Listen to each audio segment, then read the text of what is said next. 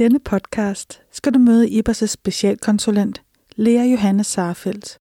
Hun fortæller om sit speciale, der handler om betydning af at møde andre med nedsat syn. Når hun taler om mennesker med synsnedsættelse, så er der både tale om mennesker med alvorlig synsnedsættelse og mennesker med blindhed. Nu skal du møde Lea Sarfeldt. Jeg hedder Lea Johanne Sarfeldt, og jeg arbejder her på IBOS som specialkonsulent. Her er jeg blandt andet ansvarlig for de to diplommoduler, vi har på den pædagogiske diplomuddannelse i synspædagogik og synsrehabilitering, som vi udbyder i samarbejde med UC Syddanmark. Derudover der sidder jeg også med en masse forskellige projekter og udviklingsarbejde her på IBOS. I august 2015 der startede jeg så på den nordiske master i synspædagogik og synsrehabilitering, som foregår på Universitetet i Sydøstnorge, som er i Kongsberg, og på Jødeborg Universitet. Det tager øh, fire år på deltid, og så her i maj 2019, der færdiggjorde jeg så mit masterprojekt, og var i midten af juni op og fremlægge det på Universitetet i Norge. Titlen på mit speciale, det er Betydningen af at møde andre med synsnedsættelse, en livsverdens fenomenologisk undersøgelse blandt personer med synsnedsættelse. Og det er det, I skal høre mere om i denne podcast. Den her podcast den er nemlig for dig, der arbejder som synsprofessionel og med synsrehabilitering i dit faglige liv. Studiet er tænkt som et bidrag til vidensudviklingen for fagfolk inden for synsrehabilitering af mennesker med nedsat syn. Og ved at forstå betydningen af at møde andre med nedsat syn, så kan grupperehabilitering og, og peerstøtte, som man også taler om i andre sammenhæng, fremadrettet potentielt blive en større, måske en mere fast og struktureret del af synsrehabilitering i Danmark. Dette som et supplement til den individuelle rehabilitering. Og kort sagt, så kan jeg sige, at konklusionen af mit studie er, at det har en betydning at møde ligesindede i synsrehabiliteringen i forhold til at leve med en synsnedsættelse. Det er både i forhold til praktiske og følelsesmæssige aspekter. Og det er der naturligvis meget mere at sige om, men jeg synes, at vi skal starte med at komme rundt i de forskellige skridt af min undersøgelse. Så først så vil jeg fortælle kort om, øh, om analysen, og dernæst så vil jeg fortælle om formålet og de forskningsspørgsmål, som jeg ønskede at belyse i mit studie. Og til dernæst så vil jeg komme ind på, hvad øh, jeg fandt af tidligere forskning på området i den litteratursøgning, som jeg foretog, inden jeg gik i gang med min egen undersøgelse. Og så får du øh, et indblik i min samlede analyse af resultaterne i mit studie med udgangspunkt i den teoretiske referenceramme, som jeg valgte at benytte, som er livsverdens forståelse. Først skal vi høre kort om analysen. Her identificerede Lea fire centrale temaer, i forhold til betydningen af at møde andre med synsnedsættelse i synsrehabiliteringen.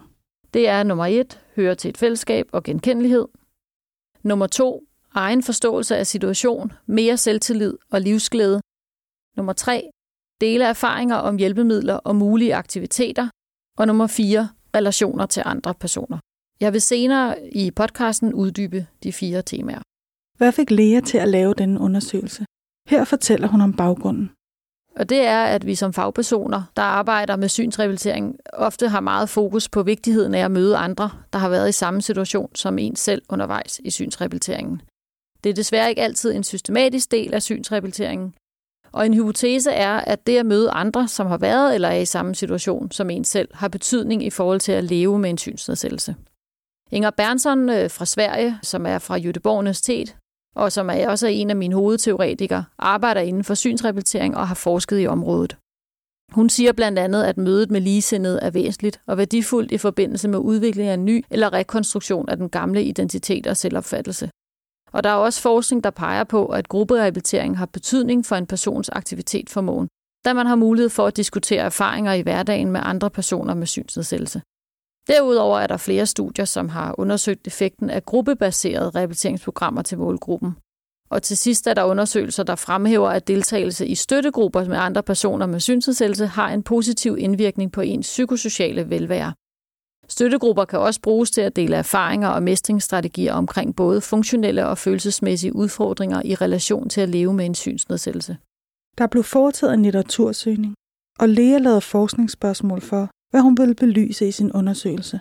I min litteratursøgning der fandt jeg ikke forskning, der udelukkende og specifikt handlede om, hvilken betydning mødet med andre i samme situation har for mennesker med nedsat syn i forhold til at leve med en synsnedsættelse.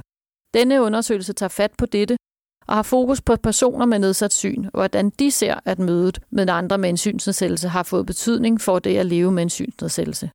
så studiet tager udgangspunkt i deltagernes livsverden og de levede erfaringer.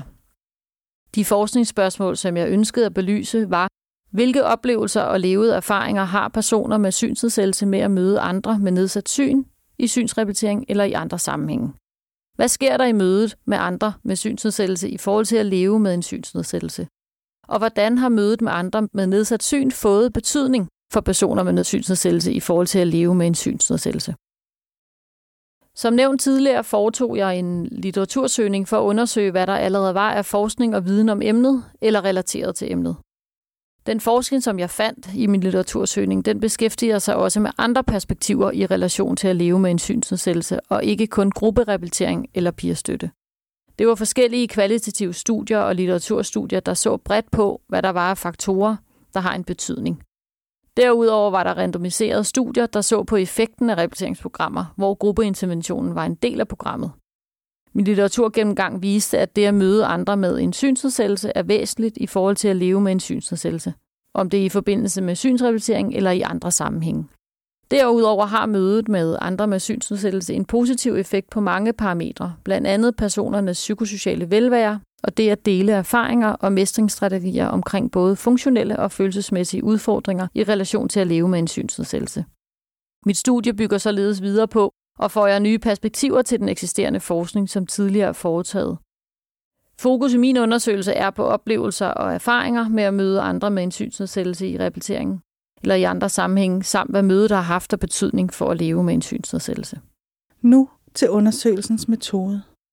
Jeg valgte at belyse min problemstilling med kvalitativ fenomenologisk livsverdensinterview, hvilket er velegnet til at belyse personers subjektive erfaringer, oplevelser og holdninger, og det var det, jeg ville i dette studie.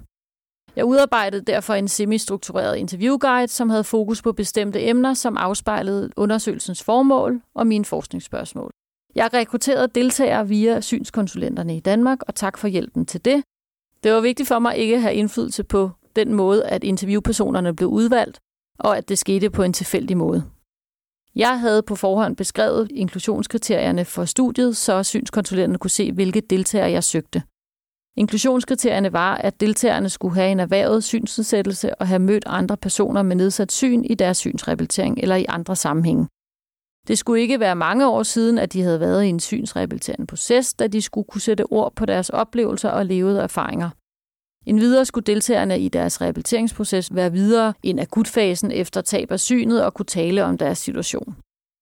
Det endte med, at jeg interviewede otte deltagere mellem 54 og 90 år, og alle blev interviewet i deres hjem. I analysen havde Lea en fenomenologisk tilgang. Her er fokus på deltagernes livsverden og levede erfaringer. Lea fortæller om analysen. Efter to gennemlæsninger af alt materialet, der udvalgte jeg nogle naturlige meningsenheder, som deltagerne udtrykte om studiets forskningsspørgsmål. Og så ud igen ud fra de naturlige meningsenheder, der formulerede jeg de temaer, der dominerede de forskellige enheder. Og de fire temaer, som blev formuleret, som jeg også har nævnt tidligere, er høre til et fællesskab og genkendelighed, egen forståelse af situation, mere selvtillid og livsglæde, dele erfaringer om hjælpemidler og mulige aktiviteter, relationer til andre personer. Nu vil jeg øh, uddybe de fire temaer. Første tema, som hedder Høre til et fællesskab og genkendelighed, der udtrykker stort set alle deltagerne, at de oplever et fællesskab og en genkendelighed, som de ikke har oplevet andre steder. I det fællesskab, der behøver de ikke forklare sig, de føler sig ikke alene, og de oplever, at andre har det på samme måde som dem selv. En af deltagerne siger, Men det var det første skridt. Jeg kan ikke huske, hvordan jeg kom til at høre om det. Men der mødte jeg for første gang andre og blev fuldstændig overvældet af, hvor sjov man kan have det ved at diskutere de der genkendelige ting.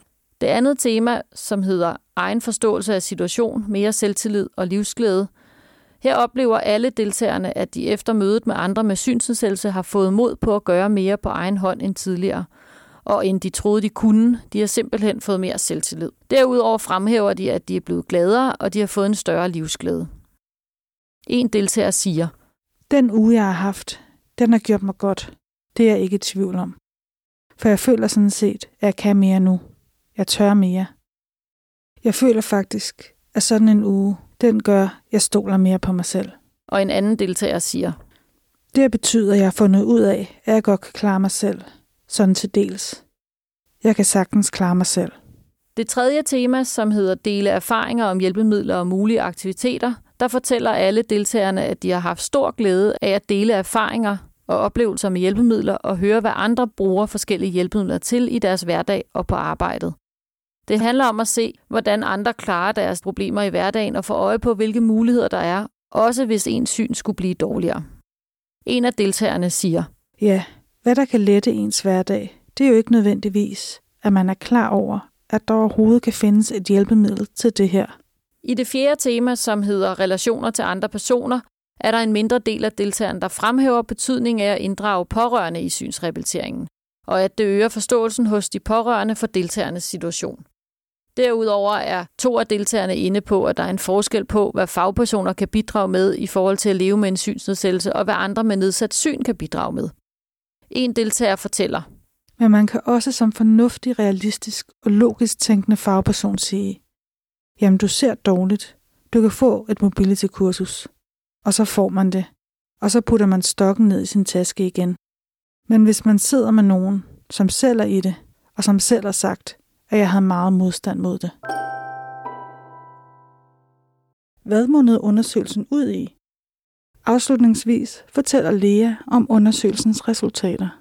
Kort fortalt, der er min sammenfatning af den samlede analyse, at bruget, altså det at miste synet, den medfølgende ændrede livsverden, som er på grund af det mistede syn, og ændring af den levede krop, som er det at miste synet, bliver en forudsætning for at indgå i og få et udbytte af gruppesammenhæng med andre, som har oplevet det samme. Det er først, når man har oplevet det samme, at deltagerne og de andre i gruppen får nytte af hinanden. Deltagerne og de andre i gruppen er dermed inde i en verden, kan man sige, som fagpersoner ikke kan være i eller følge med ind i. Deltagerne beskriver, at de er en del af et fællesskab og genkendeligheden i dette fællesskab. Og på den måde er de en del af andres livsverdener og omvendt. Deltagerne oplever også, at sammen med andre med lignende livsverdener og lignende kroppe, altså det at have mistet synet, kan de komme videre i forhold til at leve med en synsnedsættelse. Inger Bernsom, som jeg har nævnt tidligere, taler i den forbindelse om, at ens tidshorisont åbnes. Og det er også det, der er tilfældet med deltagerne i studiet, så de kan se frem i tiden. Igennem mødet med andre med nedsat syn får deltagerne dermed åbnet deres mulighedshorisont, så de kan se de muligheder, der er for at leve med en synsnedsættelse. Desuden åbnes det, som Inger Bernson kalder handlingshorisonten, også hos deltagerne, så de kan generobre tidligere aktiviteter og på ny etablere udførelse af aktiviteter i livet. Så det vil sige kort fortalt, at det at dele erfaringer med andre i lignende situationer, som en selv, kan gøre, at man får støtte til, hvordan man selv kan komme videre. Deltagelsen i grupper med ligesindet øh, giver gruppemedlemmerne håb om at kunne klare sin egen livssituation ved at få nye sammenligningspunkter for, hvordan det nye liv kan leves. Så resultaterne i mit studie og den forskning, som jeg har fundet omkring grupperehabilitering og peerstøtte inden for synsområdet, er med til at pege på, at der er muligheder ved at bruge peerstøtte eller grupperehabilitering som en del af synsrehabiliteringen. Det handler både om en større sikkerhed i udførelse af daglige aktiviteter, social støtte, være en del af et fællesskab, udveksle erfaringer, få større forståelse af ens egen situation, håb, livsglæde og større selvtillid. På baggrund af mine resultater kunne det være interessant at se på, hvad en mere struktureret brug af grupperehabilitering kombineret med individuel rehabilitering kunne give i forhold til at leve med en synsnedsættelse. Det kunne for eksempel være brug af de gruppebaserede rehabiliteringsprogrammer, for eksempel at finde nye veje fra Sverige, som har vist at have en større effekt i forhold til at blive mere sikker i sin aktivitetsudførelse, end hvis man kun modtager individuel rehabilitering. Et eksempel på, hvordan IBOS har arbejdet med gruppebaseret forløb, er Pre-Employment Program, PEP jobsøgningsprogram, som blandt andet handler om at møde ligesindede. Derudover har studier vist, at grupperehabilitering også er økonomisk rentabel i forhold til individuel rehabilitering. Jeg vil afslutte med at sige, at mit studie har tilført ny viden og har i høj grad styrket den viden, som der allerede var i forhold til positive effekter af grupperehabilitering og peerstøtte.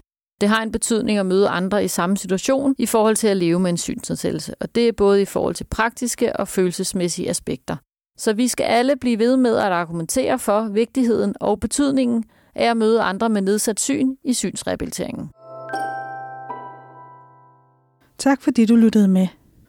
Hvis du gerne vil høre flere podcasts, så besøg ibers.dk podcast.